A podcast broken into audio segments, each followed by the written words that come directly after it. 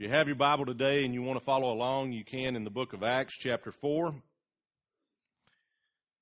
This morning we're going to talk about taking the next step in our prayer life, our relationship with God, both individually and as a church. As we look at the early church and their prayer life, how they entrusted themselves to the Lord. The background for this passage is interesting. Peter and John had been taken before the Sanhedrin, the religious leaders and the political leaders of the day. And they had been taken there by the Sadducees in particular because they had been preaching a resurrection for the dead. The Sadducees did not believe in an afterlife. The Pharisees did. There was a great schism within Judaism at that time over this issue, and the Sadducees certainly did not want to hear anybody else outside of the Pharisees teaching or preaching a resurrection from the dead. They also were upset and a little bit perturbed or disconcerted because of a leper that had been healed in the name of Jesus. So this preaching of Jesus and a resurrection of the dead in the name of Jesus was very disconcerting to these folks. And so they hauled these two disciples up before the Sanhedrin to give them a good talking to, basically. Now, when they did this, they were, they were impressed and they were amazed at the boldness and the power with which Peter preached. Peter had, had been preaching, Peter had, had, had, been speaking all over uh, the town at this point about Christ. Uh, and now they were, were laying eyes on this fellow and they were amazed because he was unlearned, unlearned, and he was unschooled. Uh, he did not have the credentials.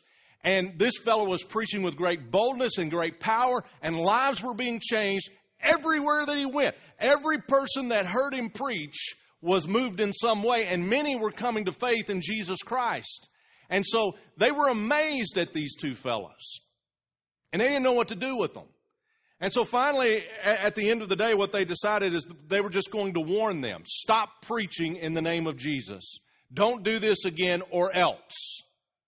To which they simply replied, Should we obey you or should we obey God? God has done something in our life. We know the truth of who Jesus Christ is. And we are going to preach what God has given us. Should we stop preaching what God has given us to obey you or continue to obey God by preaching what He has put into our heart? that was the, the response of these two. And then they went back to the church. Excuse me. They went back to the other believers. And that's where our story picks up in the passage that we read today. They went back and reported exactly what the Sanhedrin had said to them. They, they said, These fellows warned us to stop preaching in the name of Jesus or else. They're coming for us, guys. And it's interesting their response. What would your response be? If I came in here this morning and said, I had a meeting this week with the mayor. And he told me that we should stop preaching, teaching, testifying, and giving witness to Jesus Christ, or else they're coming for us. What would our response be? You know, these folks here, did they respond in fear? Did they respond by appealing to political powers? Did they gather together and make plans for war and said, hey guys, how many of you have swords? How many of you have bows and arrows? It's time to fight. It's time to take our country back. Did they do that? No, they didn't. Not at all. They prayed. They had a prayer meeting, is what they did. They got before the Lord and they prayed. And it's interesting to note this prayer. It says volumes about them as followers of Christ. There are two main points in this prayer that we are going to look at, and then we're going to look at the answer. And we're going to spend most of our time on God's answer to the prayer. But the two main points of the prayer were one, God is sovereign. They said, Lord, we recognize your sovereignty. And number two, they asked that the Lord would make them bold to preach Jesus Christ in light of the opposition that they faced. You know, in every generation there is going to be opposition. These fellows here, they quoted from Psalm 2. They say, why were the nations so angry? Why do the nations rage, as some translations say? Why did they waste their time with futile plans? The kings of the earth prepared for battle. The rulers gathered together against the Lord and against his Messiah. And these believers said, We see these verses being fulfilled in our day. We see these verses being fulfilled right now in our day. We are facing opposition just as our ancestor, just as King David prophesied that we would. And we might say the same thing today. Amen. We are facing opposition.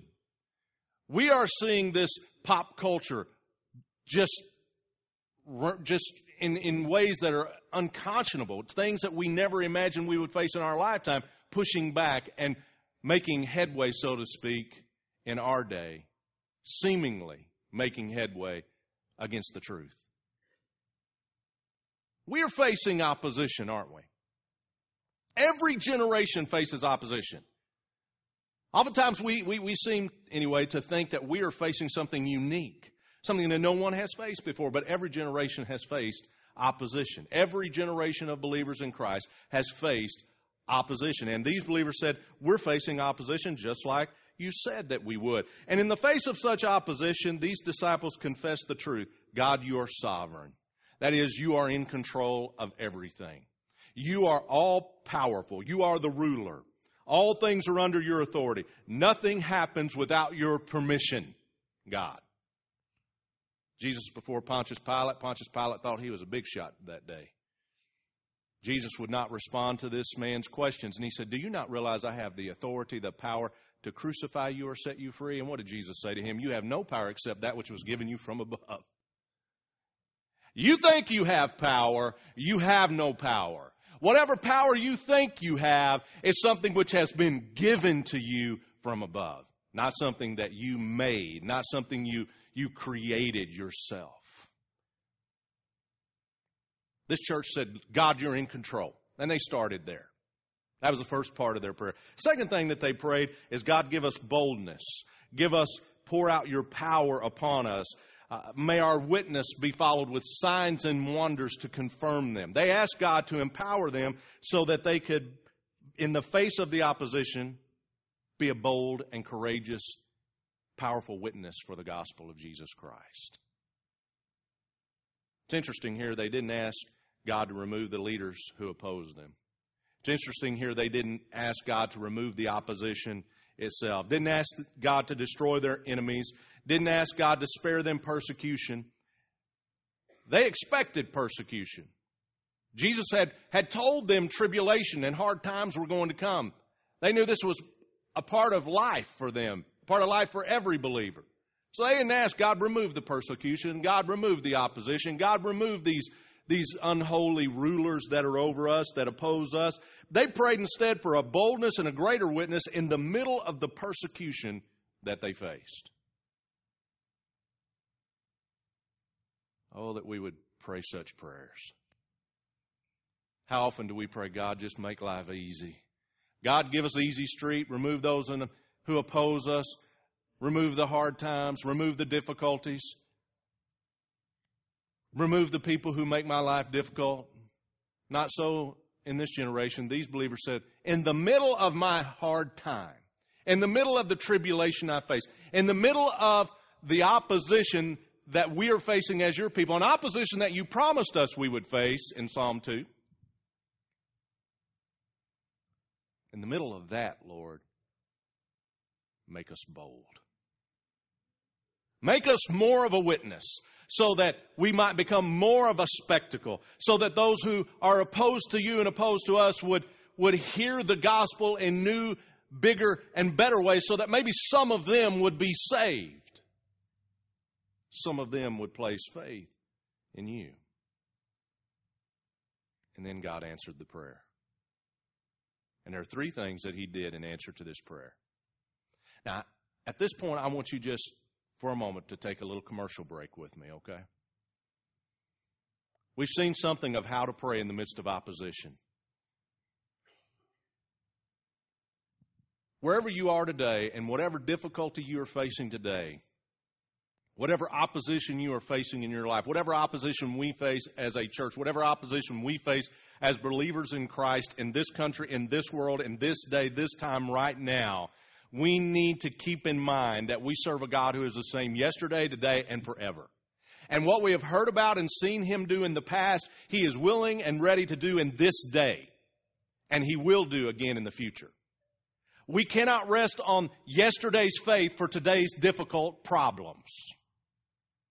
We need a new faith for a new prayer in this day so that we might see our God move in this day the way that He has in the past. But not in just the exact same way, but in new ways, because in every day He does something new. That's very evident in Scripture. One burning bush, one parting of the Red Sea, again and again and again, God does something new and unique through the lives of His people. And He has something that He wants to do in this day, new and unique. Our part in this process is to recognize God's sovereignty and to pray for God to pour out His Spirit. You see, in, in praying for this boldness, what they were praying for is God, pour out yourself upon us. Pour out your Holy Spirit upon us, Lord. Pour out your Holy Spirit. And God did just that. And the first thing that we see here is that God shook the place. He shook it. After this prayer, the meeting place shook. It shook. The building shook, literally. And you and I need to understand that when we begin to pray this kind of faith filled prayer for God to pour out His Holy Spirit upon us and to do something new in our day, the entire atmosphere changes. Our entire world changes. Our entire sense of reality changes. Michael Catt, a pastor in Georgia at Sher- Sherwood Baptist Church, some of you guys may have heard of him before. They were behind the making of the movie Facing the Giants and other movies along those lines. And he says that some years ago they began to experience an outpouring of God's Holy Spirit upon their church. And this was what he said about that. There is a sense in which we have had an atmospheric revival in our midst. For years now, there has been an unusual sense of God's presence when you walk on our campus. We didn't orchestrate it. We've not manipulated it. It hasn't been worked up. It's been prayed down. It's been prayed down. See, God is real. Without faith, it's impossible to please God. Anyone who comes to Him must believe He exists, and He rewards those who diligently seek Him. Hebrews 11 6. It's a verse all of us should know by now. I've been quoting it for four years almost since I've been here, right? It's one of the most important verses in the Bible, I think. See, we're, we're, we're plagued with religious atheism in our churches today, with a lack of genuine belief in the existence of God and that God is active in our world today. For those that are not religious atheists, there are too many deists among us who see God as a faraway Father just peering in occasionally on the things that He created long ago. But God is real and He is active in our world today. And He is looking to and fro upon the earth for those who would confidently come to Him, trust Him, have faith in Him, pray, and seek His face. And when that happens and we begin to pray with that kind of belief and trust, things happen. God's Spirit begins to pour out upon His people. And that's what happened in this passage of Scripture. God's Spirit came down. God poured out His Holy Spirit here, and it changed the atmosphere. The entire environment changes when God shows up. People are strangely moved. Just as there was a sense of the building shaking, there's a real sense of something happening when you walk into a place where God is moving. Most of us have never experienced that. But again and again and again, you see that throughout Christian history. Again and again and again, you see that throughout church history. You see it in the New Testament here. I can show you example after example after example how it's happened throughout church history. Places where people were praying faith filled prayers for God to move. God moved, and even the place itself, when you walked onto the campus, you had a sense of God's presence. Something was different. Leonard Ravenhill, an old evangelist, said, Prayer is to the believer what capital is to the businessman. Can any deny that in the modern church setup, the main cause of anxiety is money? Yet that which tries the modern church the most troubled the New Testament church the least. Our accent is on paying, theirs was on praying. When we have paid, the place is taken. When they had prayed, the place was shaken. In the name, I, eh, am sorry, in the matter of New Testament spirit inspired, hell shaking, world breaking prayer, never has so much been left by so many to so few. For this kind of prayer, there is no substitute. We do it or we die. These folks understood their desperation for God, and they demonstrated their dependence upon God, upon God by faith filled, church shaking prayer. I think Ravenhill is right. Never has so much been left to so few because there are so few who will be willing to pray such prayers. Second thing that happened here is they were filled with the Holy Spirit. After this prayer, the meeting place shook and they were filled with the Holy Spirit. There's a great misunderstanding, many misunderstandings about the Holy Spirit.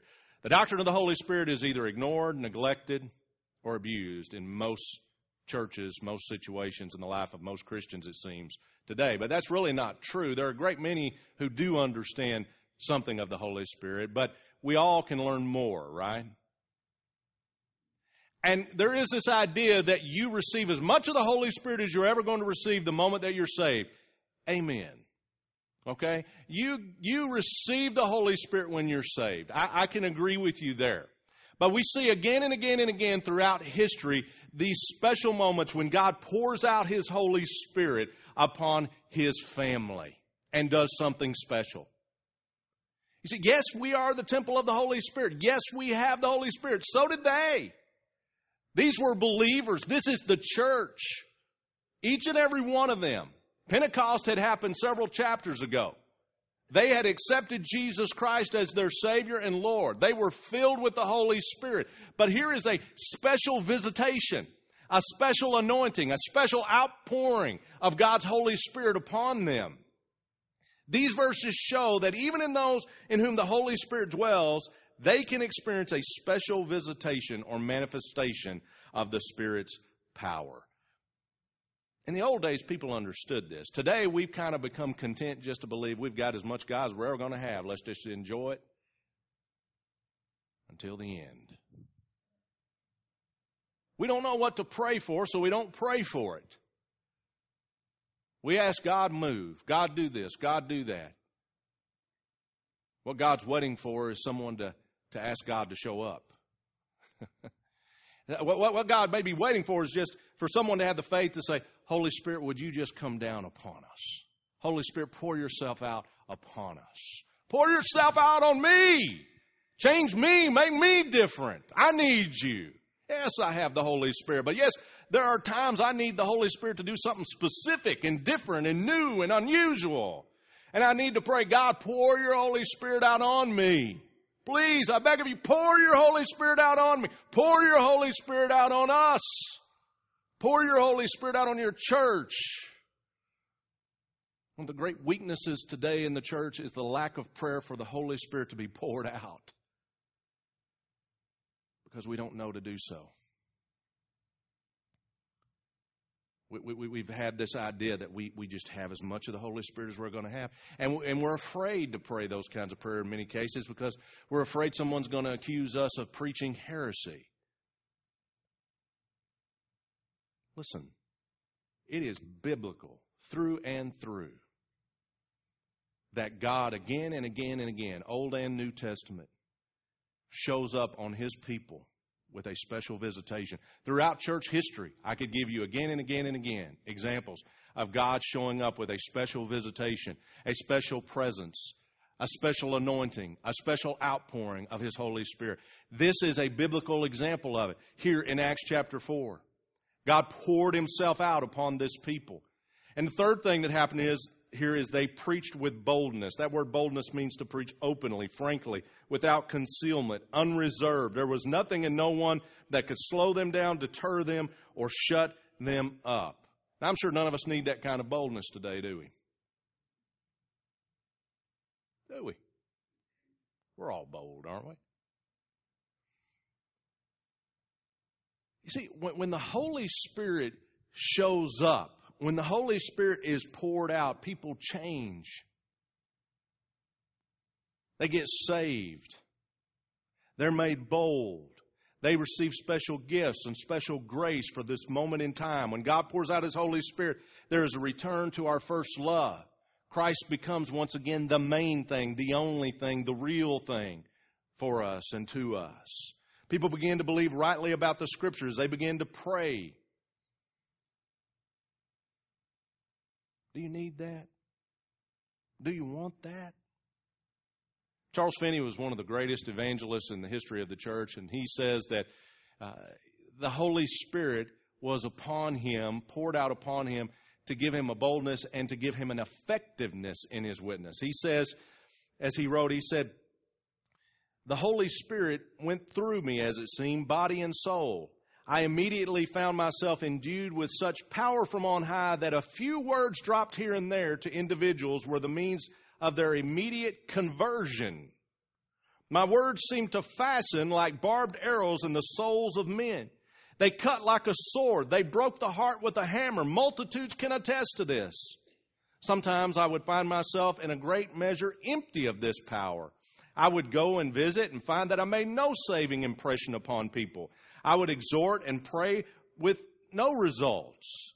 I, I, I would, would then set apart a day for private prayer and fasting, seeking God to pour out His Holy Spirit anew upon me. And after humbling myself and crying out for help, the power of the Holy Spirit would return upon me with all its freshness.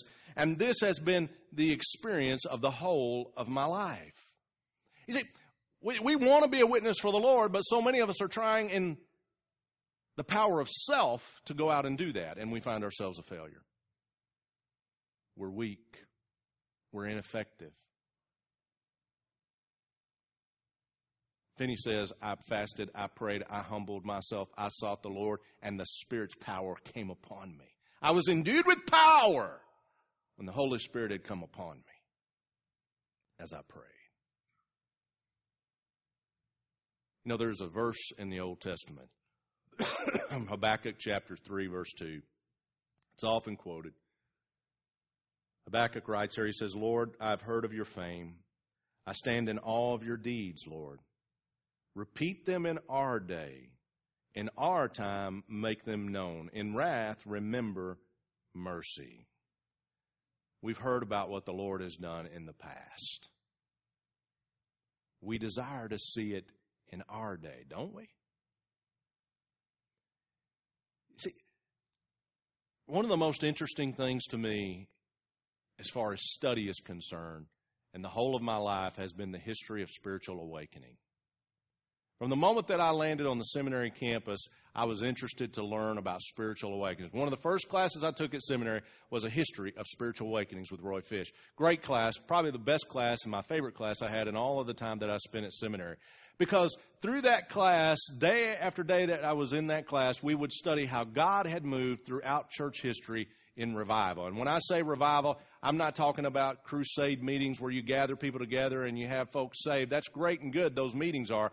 But I'm talking about a genuine move of the Spirit of the living God upon people that changed them radically, where people had an experience like this church did in Acts chapter 4.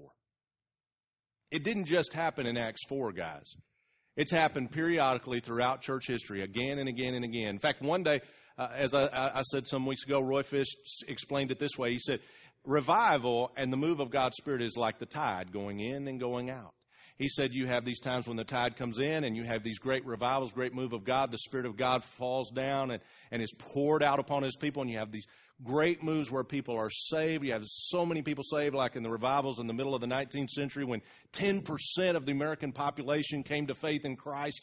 You have the church just explode in, in prayer and seeking after God and a love of God. There's just, just and that's the main thing, guys. It's, it's the love of God and a passion for God and the salvation of souls. That's what happens in genuine revival. And you have these periods again and again and again that happen, happen throughout church history. And, and Dr. Fish said you have these times when the tide comes in, then you have these times when the tide goes out and it gets very dry. And we have been in a dry time for so long that we have churches filled with people who don't even know what it would look like to have the tide come in. That's a good and bad thing. Because we're, we're not holding on to God doing something exactly like He did back 30 years ago, 40 years ago, 50 years ago. We'll be open to something new maybe because we've never seen it before. But it's going to be a shock to our system as well. Listen, God is ready to move in ways He has in the past, but different for our day. And what I mean by that is His Spirit will be poured out. There'll be a renewed love for Him, a renewed passion for Him. People will get saved, and it will be wonderful, and we'll see our whole world change. And it'll look something unique for our generation. He's ready to do that again. He wants to do that again. He desires to do that again. He said, Well, why doesn't He just do it? Because again and again and again, we see the precipitator, the catalyst, the thing that happens first is a people who humble themselves and pray turn from their sins, turn from their wicked ways, and seek the Lord their God with all their heart and all their might.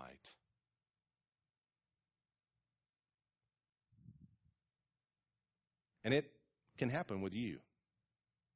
Every great move, every great work of God, every great pastor, preacher, every great missionary, every great person used greatly for the kingdom of God that you have ever heard about was someone or something that happened because of prayer.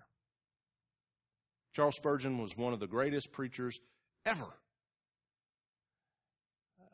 He is known by those who know these kinds of things, by all the preachers who have read of him, as the Prince of Preachers. He's one of the greatest preachers that ever lived. Lived in the 19th century, 1800s, in London, England. People filled the church that Charles Spurgeon preached in. He started preaching when he was 19 years old, youth. 19 years old. He's a brilliant man. Never went to school, never went to seminary, I should say. But God's anointing was on him. And you know what Charles Spurgeon said? The reason for his great ministry was, and the reason that he could preach the way he did, and the reason that he had the reputation that he had, the reason God used him as greatly as he did, was because God had taken him to pastor in that London church.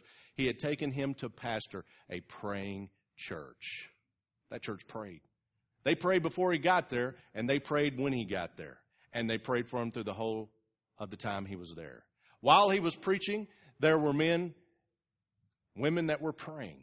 At least men that I know of, a couple of men that prayed all the time for him. But you could go to his church any time and you would find people praying all the time in the basement. People would come and visit his church and he would take them to the basement. He said, This is the real source of power in this church, what happens in the basement, because people were praying. And God moved. Everybody's heard of Charles Spurgeon, right? Now, maybe some of you haven't. You're not students of history, but so many of us have. There are over 60 volumes of his sermons still in print today that people read thousands, maybe even millions, have come to faith in Christ in part through the preaching ministry of Charles Spurgeon. A kid called to preach, unschooled, who pastored one of the largest churches in the world in his day, with one of the most powerful ministries that the church has ever seen. How did it happen? It happened because people prayed, believed God, and saw Him move. There's no mystery to all of this. No mystery whatsoever. It's about faith filled prayers. I want to close today, and as I do, I just want to say one last thing. Our lives are not about us, it's about Him. Our life is about God. As we said last week, God loves all of us. He loves all of us, all of us fiercely. He loves all of us infinitely. He loves all of us eternally. Not just us in this room, but every person who has ever lived or ever will live. Sinner and saint, God loves us. Loves us so much that He sent His Son to die on the cross for our sins that whosoever, anyone who would believe and trust that Jesus died on the cross for their sins can be saved from their sins, be born again, changed person, become a Christian, and have eternal life a new kind of life. That's how much God loves us. We who have placed our faith in Jesus Christ and who have become Christians, we need to understand this. As believers in Christ, we have a purpose here on the earth that God has left us here for. Otherwise, He would just poof, you'd be gone the moment that you accepted Christ as your Savior. You would just leave the earth, be taken on home. God has a purpose, a plan for you here. And that purpose is for all of us to make much of Him, to glorify Him. That word glorify Him, to put it in hillbilly terms, means to, to, to be a demonstration of His character and His power to the world around us. But you and I do a lousy job of that if we do it in self and if we do it in the power of self. But if we decide that we want to join our life literally to Him and to His power and be a part of what He's doing in the world around us, we in that moment begin to glorify God in such a way that people are moved, just as Finney said. There was nothing great about Charles Finney except for this one fact. He recognized that when I, through some action of my own, step outside of what God is doing, I need to hurry back into what God is doing. Otherwise, what I'm doing will be totally worthless and ineffective. If I'm a part of what He's doing, I can be a part of something wonderful, powerful, incredible, life changing for everyone around me. See, what we need to make up our mind is, is do we really believe God exists? Do we really believe God rewards those who diligently seek Him? And if so, we need to begin to pray. We need to begin to seek God's face and not just do it in five minutes on the way to work or two minutes before we fall asleep at night. I mean, get serious and press in. Seek the Lord in faith. Cry out to Him. Believing prayers. Listen, how much time do you pray? You see, the, the amount of time you pray is a testimony to your dependence or lack thereof of, upon God for your life. Jesus said, if you'll just keep on asking, persistent prayer, if you'll keep asking, I'm going to answer your prayers. I mean, you're going to get everything that you ever want in just the way you want? No, but He says, I'm going to answer. And He says in that same verse in Matthew 7, in those same group of verses, He says, which of you, if your son asked for bread, would give him a stone? Or if he asked for, for a fish, would give him a snake? He said, If you then, being evil, and what he meant by that is we're imperfect. If you then, being evil, know how to give good gifts to your children who ask you for them, how much more will your Father in heaven give to those who ask of him? And the Holy Spirit. That little addendum there is the interesting thing. I think that God is always ready and willing to pour out His Spirit. He's looking for those children who will believe that He gives good things to those who ask and who will persistently pray for such. And I think those moments when the tide has come in, it's been because there's been one little old lady somewhere, two little old ladies somewhere, or a group of people somewhere who have believed and place their trust in God that God wants to do this, and they begin to persistently ask for God to do it in their own life and in the life of those around them, and He did it. He did it. You guys that are you, you guys that are young, there's no reason you can't be that person. Time and time again throughout church history, it's been youth and been young people, been people your age and just a little older who have prayed, sought God, believed, put their trust in Him. God is used to usher in great revival. Modern missionary movement was begun in a in an, something called the haystack revival which is just a, a, a, group of people that got together to pray just a little bit older than you began to pray underneath haystacks. They prayed under haystacks because they were getting out of a rainstorm that was happening that day and they began to pray and seek god with passion believing prayers and god showed up poured out his spirit and we had the modern mission movement that came out of that you see, I don't care how old you are, how young you are, how smart you are, unlearned you are, if you pray and seek God with passion, believing prayers, God is willing and ready to show up. And Jesus said, if you'll just pray persistent prayers of faith for me to do something, I'm going to either do that or something better because I'm going to give you good gifts. I'm going to give you my very, very best. You see, it's, it's like when my son says, Can I have a cookie? Can I have a cookie? Can I have a cookie? Can I have a cookie? I said, Man, I'm not giving you a cookie. Because we're going to Granny's house and she made banana pudding. You see? Now, he may cry and throw fit for that cookie, just like we cry before God and say, God, I said I need a cookie, and I want a cookie, and God, I need that cookie. God says, I'm not giving you the cookie. We say, God, why won't you give me a cookie? We begin to cry, plead, Sometimes we get angry, don't we? He doesn't tell us at the time. We just see it later when we're putting the banana pudding in our mouth. Hmm, he might know something I don't. That's pretty good. Tell you something. God wants to revive us. He wants to revive you. He's waiting for you to persistently seek that in your life. He is willing to do it. If you will persistently pray, God, would you pour out your Holy Spirit on me? You don't even need to understand all the theology behind it. Just read Acts chapter 4, go to 1 John chapter 4, verse 14. Say, God, this is a confidence I have in approaching you. If I ask anything that's according to your will, you hear me. And if you hear me, whatever I, whatever I ask for, I know I'm going to have. So we just lay we just we just lay our life down on this truth right now. God, I know it's your will to pour your Holy Spirit out upon me so that you might get glory in me. That you might get glory through me. So God, I'm coming to you and I'm seeking you. I'm asking you now. Lord, pour out your Holy Spirit on me. Lord, I'm asking. You said, ask and you'll receive, seek and you'll find, knock, the door shall be open. You give good gifts to your children who ask, Lord. Pour out your spirit upon me. Lord, I confess my sin. I repent. Whatever's in the way of your spirit moving, Lord, please remove it out of my life, Lord. I'm asking you, pour out your spirit. Pour out your spirit on me. Pour out your spirit upon Harwood. Pour out your spirit upon my pastor. Pour out your spirit upon the deacons. Pour out your spirit upon the leaders. Pour out your spirit upon, then you just fill in the blank. Listen, God is knocking. God is seeking for His people to open the door, right, youth? We heard that in Revelation 3 on Friday night. God is knocking. He is seeking. Will you open the door? Will you open the door? Will you open the door? Will you open the door? Will you be one to have faith? Will you walk out of here and have chili and never think about this again? Or will this affect you for the rest of your life? And will you begin to pray every day, Lord, pour out your Holy Spirit? Lord, pour out your Holy Spirit. And I'm going to tell you something. When God pours out His Holy Spirit, the whole atmosphere will change. He might literally, literally shake the building. He may just do something else. But I'm going to tell you, when you walk into a building where God's Spirit rests, you will know it. And you will know when God's Spirit is poured out on your life. God is real. He is active. He is living.